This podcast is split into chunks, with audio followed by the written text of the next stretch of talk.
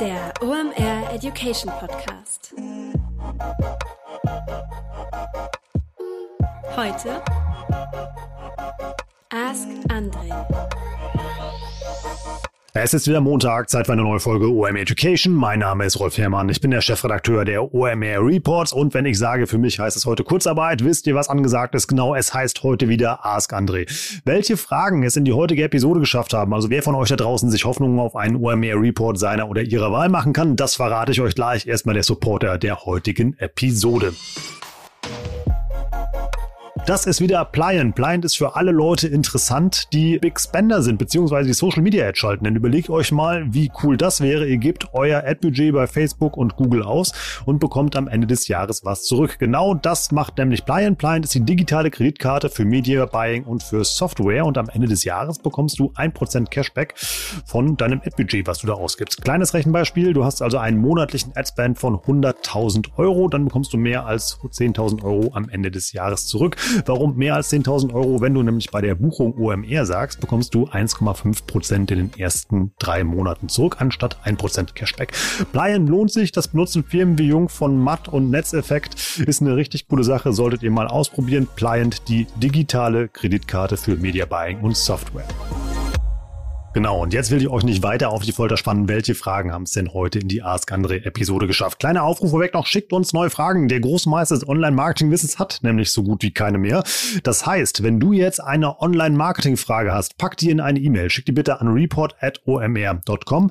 Dann packen wir die in den Ask Andre Fragenpool, schicken die nach Berlin zu André und dann sind deine Chancen gerade sehr, sehr gut, dass er die beantwortet und die also in die nächste Episode kommt und du einen Report bekommst. Wenn du eine Frage geschickt hast, die über das Thema geht, Google Discovery, Clubhouse oder Pinterest und Twitch, dann bleib auf alle Fälle dran, dann hast du vielleicht einen OMR Report gewonnen. Ansonsten schalten wir jetzt rein nach Berlin, rufen André Alpa, der eure Fragen beantwortet. Viel Spaß.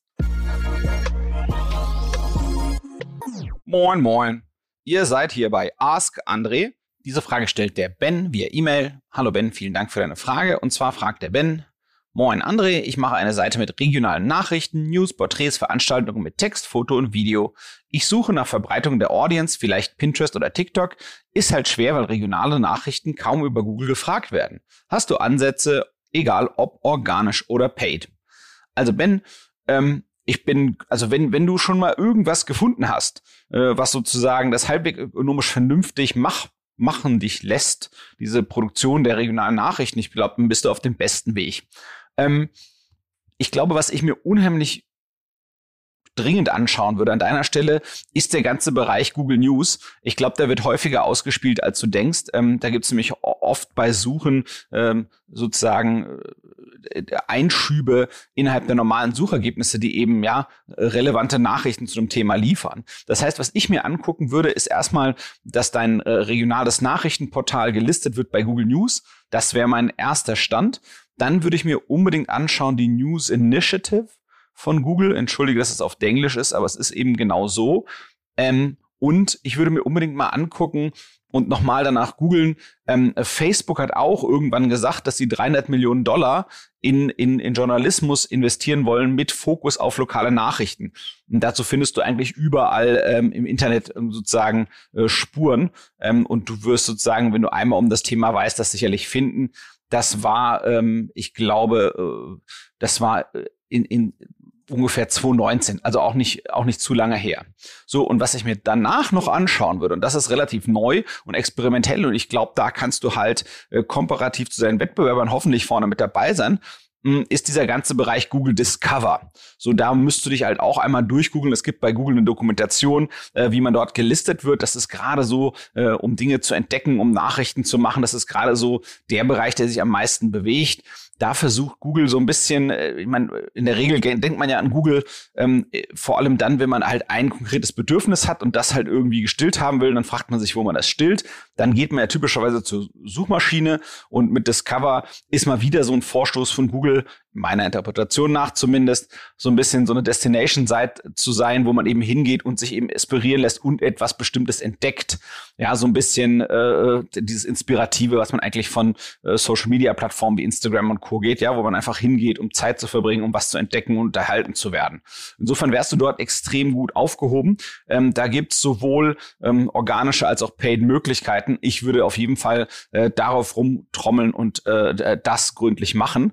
Ähm, was du dir auch äh, überlegen kannst, ist zu gucken, wenn das Artikel sind, ähm, ob du auf den relativ einfach irgendwie automatisiert, ähm, sag mal, kurze sprachunterlegte äh, Videos machen kannst. Es gibt manchmal auch so ähm, äh, Software, mit dem man äh, einen, einen Artikel, sag mal, vorlesen lassen kann und es klingt nicht ganz fürchterlich. Das würde ich mir auch nochmal anschauen, wenn du dann eben Videos ähm, produzieren kannst. Ähm, ich glaube, mit denen hast du auf eigentlich sämtlichen äh, Plattformen Spaß. Mhm.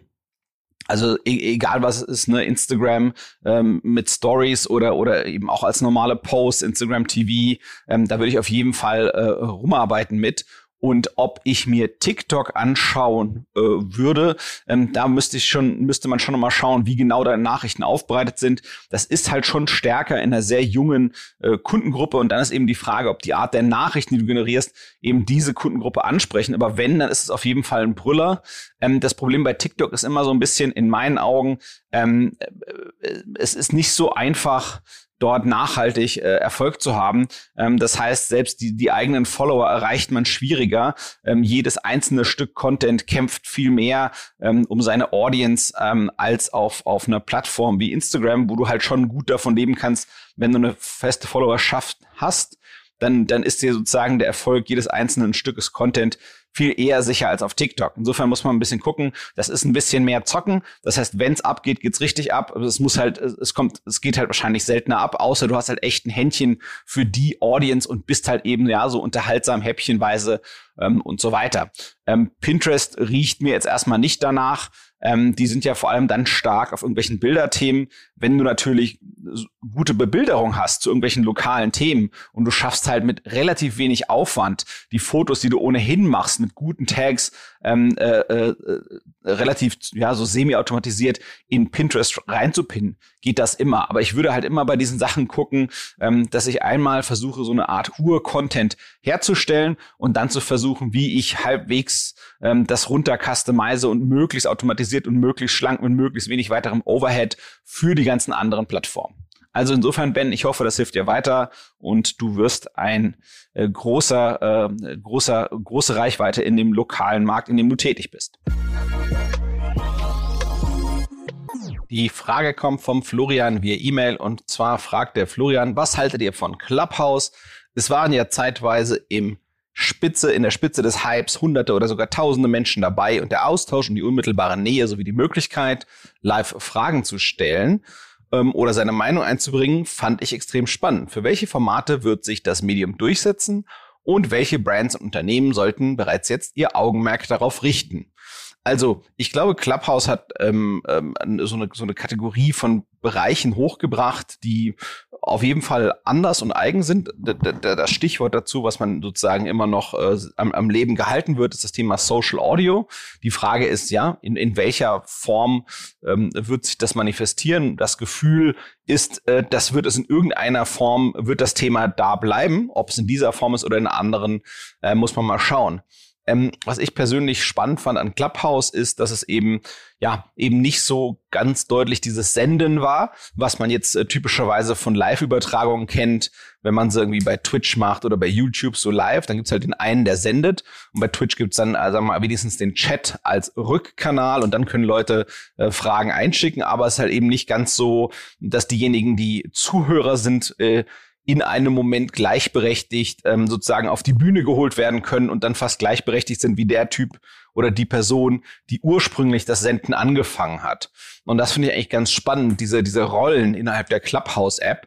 Ähm, und, und ich glaube, das ist eben noch mal ein bisschen anders als beim Diskussionsforum ähm, oder eben auch beim Livestream. Wir haben eben diese neuen Rollenmischung gesehen. Und ich glaube, mitunter die ist mit das Spannendste bei der Clubhouse-App.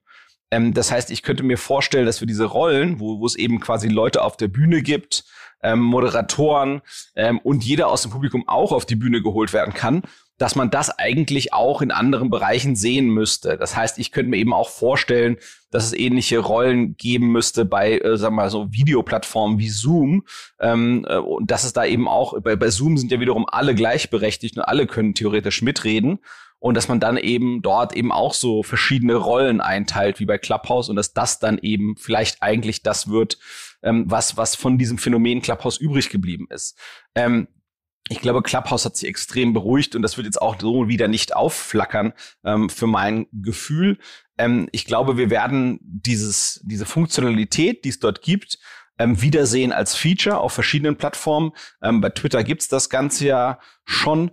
Ähm, ich kann mir das eben auch super gut vorstellen, dass man, wenn man zum Beispiel eine Facebook-Gruppe hat, dass man dann eben dort sagt, und die ist irgendwie aktiv und diskutiert und schnackt miteinander, dass man dort dann sowas einführt wie den allwöchentlichen Plausch und dass das dann eben eine Clubhouse-ähnliche Funktionalität ist innerhalb von Clubhouse, äh, innerhalb, Entschuldigung, von Facebook-Gruppen.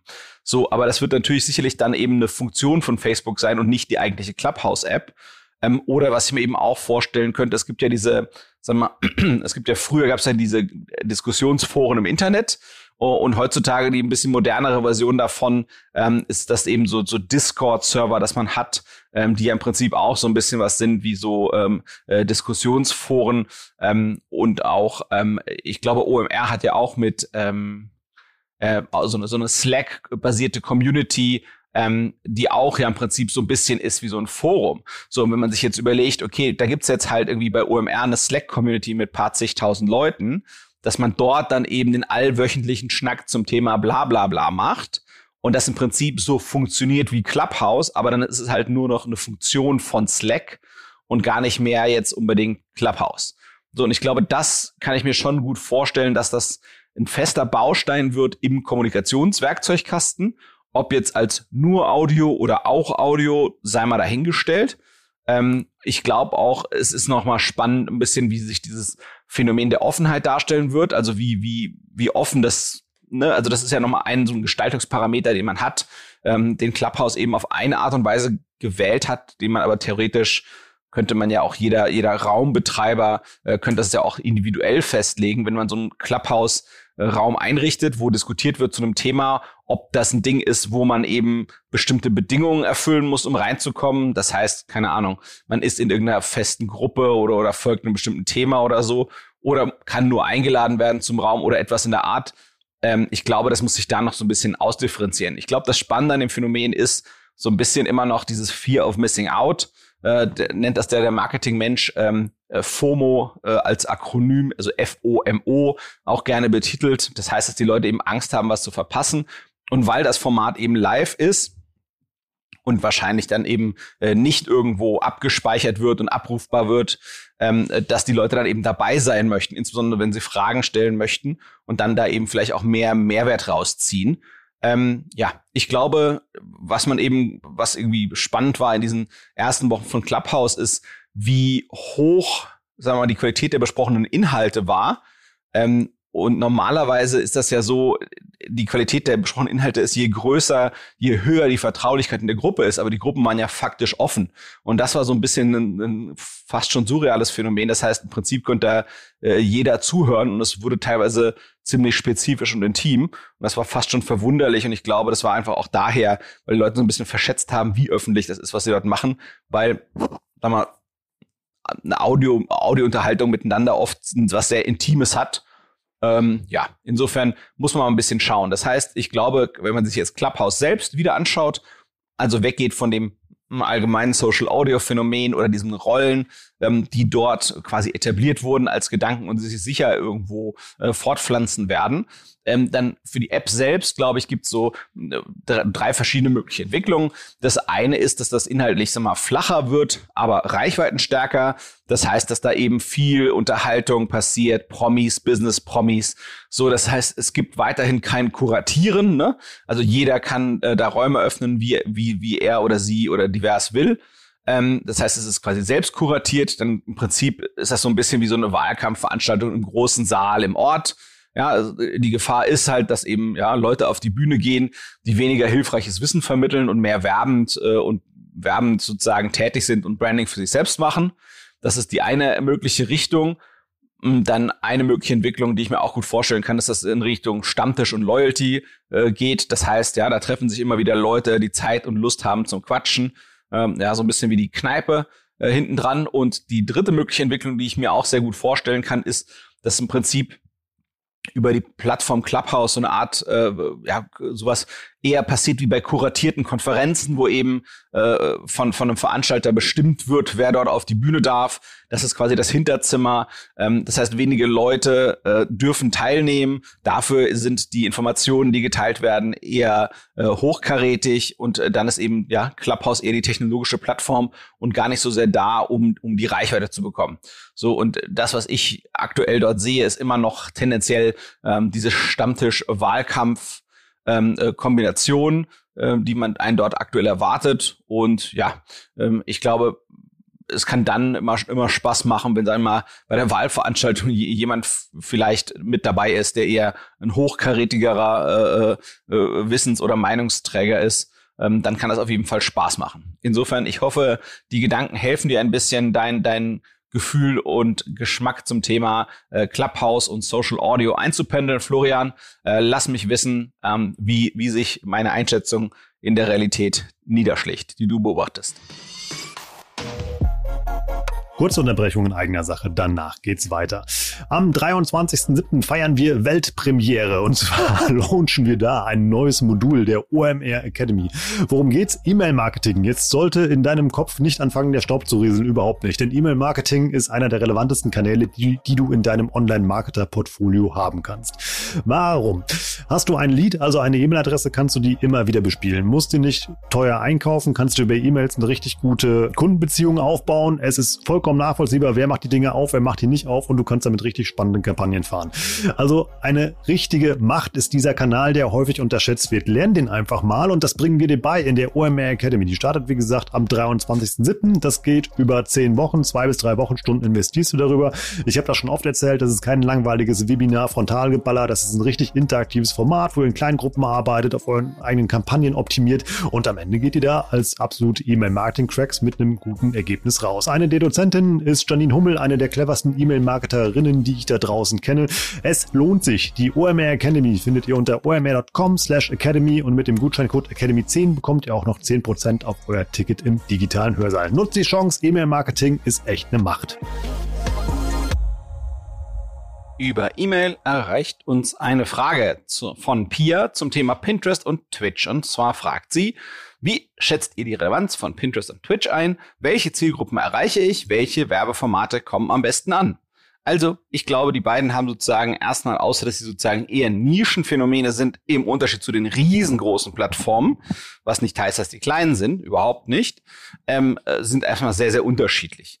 Ähm, wenn ich über Pinterest nachdenke, dann ist das für mich am ehesten so etwas wie ähm, das, was wir früher sozusagen über bildlastige Magazine an Medienkonsum gemacht hatten. Das heißt, wenn sich Leute früher Modemagazine gekauft haben, dann gehen sie heutzutage halt lieber eher auf Instagram und Pinterest und sagen wir sozusagen erfüllen dort ihre Bedürfnisse oder im Bereich Inneneinrichtung äh, oder im Bereich ähm, ja, Architektur. Das sind dann eben all Sachen, all diese Sachen, die eben einen extrem ästhetischen, äh, bildlichen Anspruch haben. Die sind dort eben super gut vertreten auf Pinterest und das sind eigentlich die Bedürfnisse, die die Menschen, die Pinterest nutzen, in ihrem Medienkonsum dort ähm, ja faszinieren. Und das Spannende ist eben, dass ich finde, noch so eine so eine Art Zwischen Zwischennutzung äh, ähm, äh, von Content gibt, der so ein bisschen, äh, normalerweise gibt es ja ganz viel diese Unterscheidung, Mensch, die einen senden, ähm, äh, die einen äh, sozusagen publishen Inhalte, veröffentlichen Inhalte und die anderen konsumieren. Und dann gibt's vielleicht noch als Zwischenstufe diejenigen, die interagieren. Das ist ja sozusagen der, der, die drei verschiedenen Rollen, die man auf, auf allen Social Networks ähm, ähm in irgendeiner Form wiederfinden würde. Das heißt, die meisten Leute konsumieren, ein Teil davon interagiert und ein noch kleinerer konsumiert. Und ich finde Pinterest eben deswegen relevant, weil es dort meiner Meinung nach einen, einen wichtigen Use Case gibt, der eben nochmal eine andere Rolle innehat. Und zwar ist das so, dass die Leute dort eben nicht nur konsumieren, sondern sich die Dinge eben auch selbst zusammenstellen. Und das gar nicht mal unbedingt öffentlich. Und zwar, die versuchen sich sozusagen zu den Themen, die sie interessieren, sich eben diese Boards zusammenzustellen und da eben eine Sammlung anzulegen, um da vielleicht zu entscheiden, Mensch, keine Ahnung, diese und jede Türklinke gefällt mir vielleicht und dann stelle ich mir halt meine Lieblingstürklinken zusammen und dann bilde ich meine Meinung, was eigentlich die richtige Türklinke für mich ist, um irgendwas ganz einfaches mal als Beispiel ähm, äh, heranzuziehen, das was man sich gut vorstellen kann.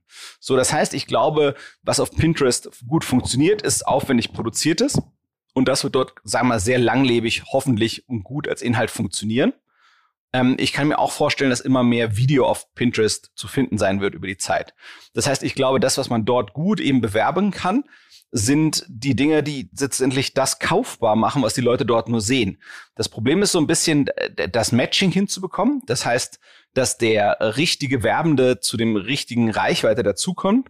Im Idealfall sind die Produkte, die ich anbiete als Werbetreibender, ähm, solche, die eben andere Leute auf ihren äh, Pins, so heißen die Postings von Inhalten auf Pinterest, ähm, äh, nutzen. Das heißt im Idealfall, keine Ahnung, ich biete ein bestimmtes ähm, äh, Inneneinrichtungsstück an, sagen wir mal Türklinken und die Leute, die eben Türen abbilden, die in, in ansprechendem Design ähm, äh, dargestellt werden, äh, die können dann diese Türklinken, die sie abbilden, verknüpfen mit den kaufbaren Türklinken bei mir in meinem Shop. Das sind dann sogenannte Shoppable Pins. Das ist meiner Meinung nach eins der attraktivsten Wege. Das heißt, wenn man eben schafft, ähm, ja, das Matching hinzubekommen von den eigenen Angeboten im E-Commerce-Bereich zu den Inhalten, die auf Pinterest gepublished werden, das ist sozusagen, glaube ich, der, der Sweet Spot dort, wo das eben am besten funktioniert. Und ansonsten ist, sagen wir, das Werben auf Pinterest noch eher von äh, Trial and Error geprägt, also sprich versuchen und lernen. Ähm, denn im Idealfall würde die, die, die, sozusagen der, der Anbieter der Produkte ähm, der Plattform mitteilen, hey, diese Produkte habe ich. Und die Plattform würde dann im Idealfall von äh, Creatoren äh, publizierte Inhalte äh, in dem, im Bild sozusagen die Bilder versuchen zu erkennen und zu verstehen und die dann matchen in Verbindung bringen mit den kaufbaren Inhalten. Das Problem ist aber, daran wird gearbeitet, aber das ist meiner Beobachtung nach noch nicht so pralle. Das heißt, das wird ganz, ganz viel händisch miteinander verknüpft ähm, und ist deswegen, sagen wir mal, eher herausfordernd. Ähm, ich glaube, was ich mir dort angucken würde, wenn ich das nicht machen kann, ist, inwiefern gibt es eben reichweitenstarke Leute, die die gute Inhalte publizieren regelmäßig, die auch äh, konsistent, sagen wir mal, oft äh, äh, von anderen Leuten republiziert werden in ihrer eigenen Listen. Das heißt, ähm, eine, eine Person publiziert etwas und ganz viele andere merken sich diesen Inhalt auf ihren eigenen Listen. Ich glaube, das ist ein extrem gutes Qualitätsmerkmal. Und dann würde ich gucken, wie man da eben zu Content-Kooperationen kommt, ähm, wo eben die eigenen Produkte des eigenen Unternehmens äh, äh schön äh, sozusagen in der Sprache der Plattform dargestellt werden. Ich glaube, das wäre sozusagen mein Ansatz, wie ich versuchen würde, da reinzugehen. Ähm, so, äh, Twitch auf der ganz anderen Seite, ja, kom komplett andere, andere, andere Welt, andere Denke, andere, ja, äh, auch andere Zielgruppe. Ähm, Twitch kommt ja historisch eigentlich aus aus der Ecke der Streamer, die äh, im Prinzip live, live publizieren, wie sie welche Computerspiele spielen und dann eben über einen Chat gleichzeitig mit einer äh, Community interagieren. So, das heißt, das sind extrem schnelle, organische Bewegtbildinhalte, die eigentlich danach, ja, glaube ich, kaum noch Reichweite bekommen, selbst wenn man sie abspeichern würde und auf YouTube hochladen würde. Das, was die Leute daran fasziniert, ist eigentlich, dass es live ist, so wie wenn man Sport live im Fernsehen ansieht. Und es ist eigentlich dann spannend, wenn man, wenn man noch nicht weiß, wie es ausgeht. So mein Verständnis des Ganzen. Mittlerweile ist natürlich Twitch viel breiter geworden, äh, thematisch äh, nicht nur, nicht nur eben E-Sports, also sprich Computerspiele, ähm, äh, sondern eben eine ganze Menge mehr. Aber äh, das, was es ausmacht bei, bei, bei Twitch, ist, dass es live ist und dass eben die Interaktion mit der Community da ist. Ähm, wenn ich darüber nachdenke, wie ich dort werben würde, wäre es am ehesten, würde ich es einordnen wie eine Art Influencer-Marketing. Das heißt, ich würde eben gucken, ähm, welche Leute publishen denn Inhalte, die zu mir passen. Die bauen ja dann meistens eben eine, eine eigene organische Reichweite auf auf der Plattform und für die versuchen die eigentlich immer wieder regelmäßig was zu posten. Das heißt, keine Ahnung, nehmen wir an, äh, ich habe einen Koch, der eben Twitch-Kanal betreibt und der kocht einmal die Woche und dem gucken die Leute beim Kochen zu und interagieren mit dem und diskutieren mit dem. Und ich habe irgendetwas, was der in seine Show mit einbauen kann.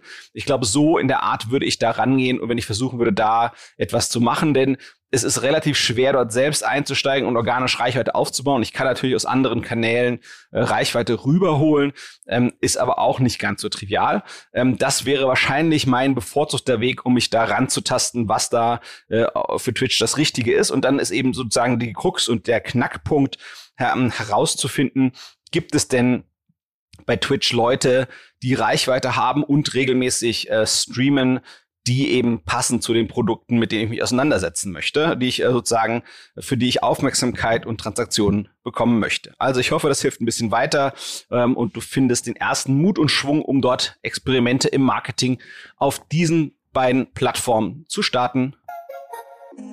Danke, André. Ein bunter Strauß heute an Themen und an Ideen. Danke für eure Fragen, die ihr uns geschickt habt. Wie ich schon zu Anfang sagte, hört damit bitte nicht auf, beziehungsweise fangt damit mal wieder an. Also schickt uns mal eure Fragen an report.omr.com und dann habt ihr richtig gute Chancen, dass die in den nächsten Episoden beantwortet werden und ihr dann dadurch einen OMR Report eurer Wahl gewinnt. Wer hat denn in dieser Woche gewonnen? Freuen darf sich über einen OMR Report seiner oder ihrer Wahl. Der Ben, der Florian und die Pia. Vielleicht entscheidet ihr euch ja auch für den neuesten Report, den wir gerade geschrieben haben, und zwar für den Content Marketing Report. Content Marketing ist einfach eine richtige Bank. Also wenn ich die Wahl hätte, welche ja, Online-Marketing-Disziplin ich mir aussuchen dürfte, ich würde Content Marketing nehmen und würde vielleicht noch so ein bisschen E-Mail-Marketing hinten dran machen. Dann hat man nämlich so einen richtig schönen Funnel gebaut, der richtig gut funktioniert. Warum? Du musst bei Content Marketing die Klicks nicht einkaufen. Also du baust richtig guten Content, am besten so problemlose Content, äh, platzierst dich richtig gut in den Suchergebnissen und dann kommen die Leute automatisch zu dir, beschäftigen sich freiwillig sehr lange mit dir, deinen Inhalten, deiner Marke, deinen Produkten. Und ja, im Ende äh, machst du ja so eine Art Kaufempfehlung, Kaufberatung damit und dann geht das los. Das funktioniert richtig gut. Das erklären dir unsere Partner von Planeo, mit denen wir zusammen diesen Report geschrieben haben. Richtig spannende Cases sind da auch dabei. Das ist ein Fünf-Stufen-Modell, was du da machst. Also von der Analyse äh, bis zur Strategie, bis hin zur Produktion, Distribution und äh, nachher zum Reporting des Ganzen. Einfach 100% Praxis kannst du direkt umsetzen. Probier's einfach mal aus. Content Marketing ist echte Macht. Den Report findest du und unsere drei Gewinner unter omr.com slash report und mit dem Gutscheincode bekommst du auch noch 10% auf einen Report deiner Wahl. Auch mal wieder ein großes Dank an euch für die fünf Sterne, die ihr uns bei Apple Podcast da lasst und für die netten Bewertungen, die ihr da schreibt. Hört damit bitte nicht auf, macht richtig Spaß, sie zu lesen und das Feedback da einfach mitzunehmen. Ähm, was gibt's noch bei mir zu sagen? Kleiner Hinweis in eigener Sache. Ich gehe jetzt in vier Wochen Babypause. Wir senden hier aber heiter weiter. Wenn ihr aber vielleicht bei der einen oder anderen Ad demnächst mal einen neuen netten Kollegen hört, dann ist das meine Babyvertretung. Ich freue mich auf vier spannende Wochen. Ihr könnt euch aber weiter auf Online-Marketing, Education-Content hier auf diesem Kanal freuen. An der Stelle danke nochmal an Sophia und Lukas, die mich hier bei diesem äh, Format supporten und die heute echt auf mich warten mussten. Sorry, ich gelobe Besserung nach den vier Wochen. Ich sag Tschüss aus Hamburg und wir hören uns nächste Woche wieder. Ciao, ciao.